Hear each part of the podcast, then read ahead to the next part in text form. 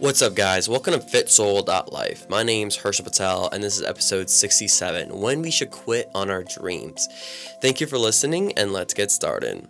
So, a funny story of how I picked this book up for this week. You know, for those who listen to my podcast, I read a book a week and I share the main points that I've gathered. And this week, I had a lot of things going on. You know, I was moving back to state college, I was saying bye to my family. You know, I didn't start reading a book until later in those and later in the week. So I decided to go into Barnes and Noble and I saw this short book from Seth Godin called Dip. And you know, I picked it up. I ended up reading it in one sitting at the bookstore. So in this podcast, I'm going to be talking about the dip and I talk about why people need to learn how to quit and more importantly, when to quit you know, I also talk about three different curves that most people are on when they're pursuing a project or a passion of theirs. And I talk about what happens when people decide not to quit. And most importantly, I talk about questions that you need to ask yourself before you quit anything. These questions are incredibly important for us to ask before we decide to stop something. It's incredibly important. So, all these questions are answered in this week's favorite book episode. So, with that, guys, let's listen in on The Dip by Seth Godin.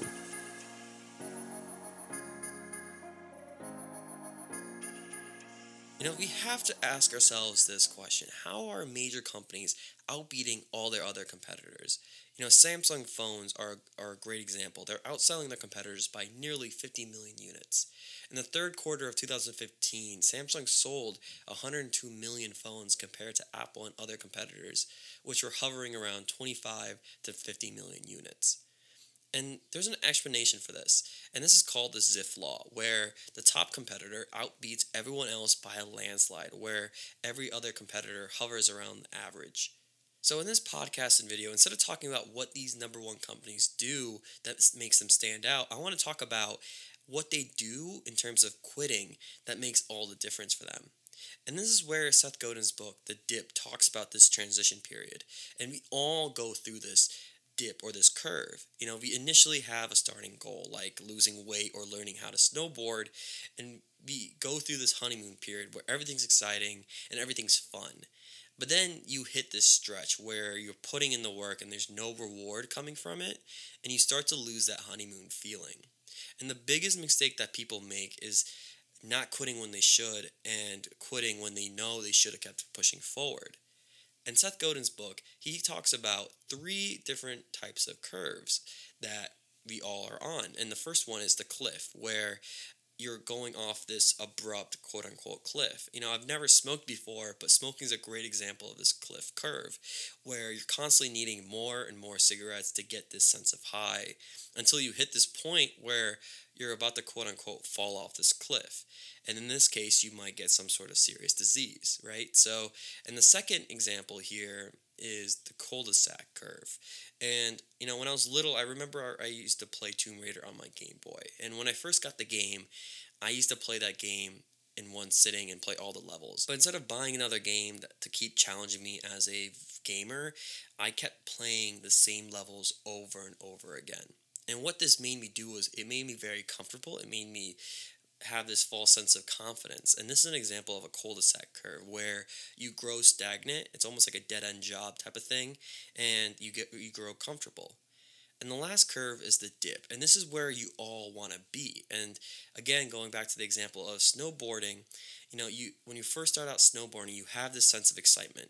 You you know the excitement of going down a hill fast or doing all these really cool tricks um, but as soon as you get on top of that mountain, you start riding down, you quickly realize how painful the ride down is. You know, you keep falling, your butt is wet, and the people are watching you constantly fall over and over again. And this is where the dip lies. And this is where you have to make that decision of whether you want to keep going up the mountain again and accept falling a hundred times before getting good, or failing or just quitting and accepting your defeat and move on to something else. See, the dip here is designed to weed out those who are curious versus serious about something. And that's what's really cool about this dip curve. The problem is that most of us are on this cul de sac or the cliff curve. You know, and the reason for this is because most people are afraid to quit. And let's face it, because Quitting means that we need to acknowledge that we aren't going to succeed at something or we're not going to be the best. We have this idea in our minds that we're not good enough, so we're going to keep pursuing something that isn't going to give us anything. And so, what happens for those people who don't quit or are afraid to quit? What happens is that they settle for average. You know, for an average snowboarder who buys all this expensive gear, instead of going to the slopes every year, they're going once a year on these bunny slopes. For the average student who only works through the book problems that are easy instead of working through the difficult ones. Or the average salesman who gives up after three meetings with an initial client, where even though statistically you need to be going to these clients five to seven times before you can close any sort of deal. You know, you might be asking yourself now, like, Herschel, like, how should I decide if I should quit or keep persisting? And these are the type of questions I would be asking. And Seth Godin said them perfectly. And the first one is Am I panicking? You know, when you have a massive failure, whether it's getting a test back and you failed it or you're falling on your face while snowboarding, in the moment, you're high on emotions, and those emotions are telling you to quit. So step back for a moment and let those initial emotions kind of drift away before deciding if you want to quit. And the second question is who am I trying to influence?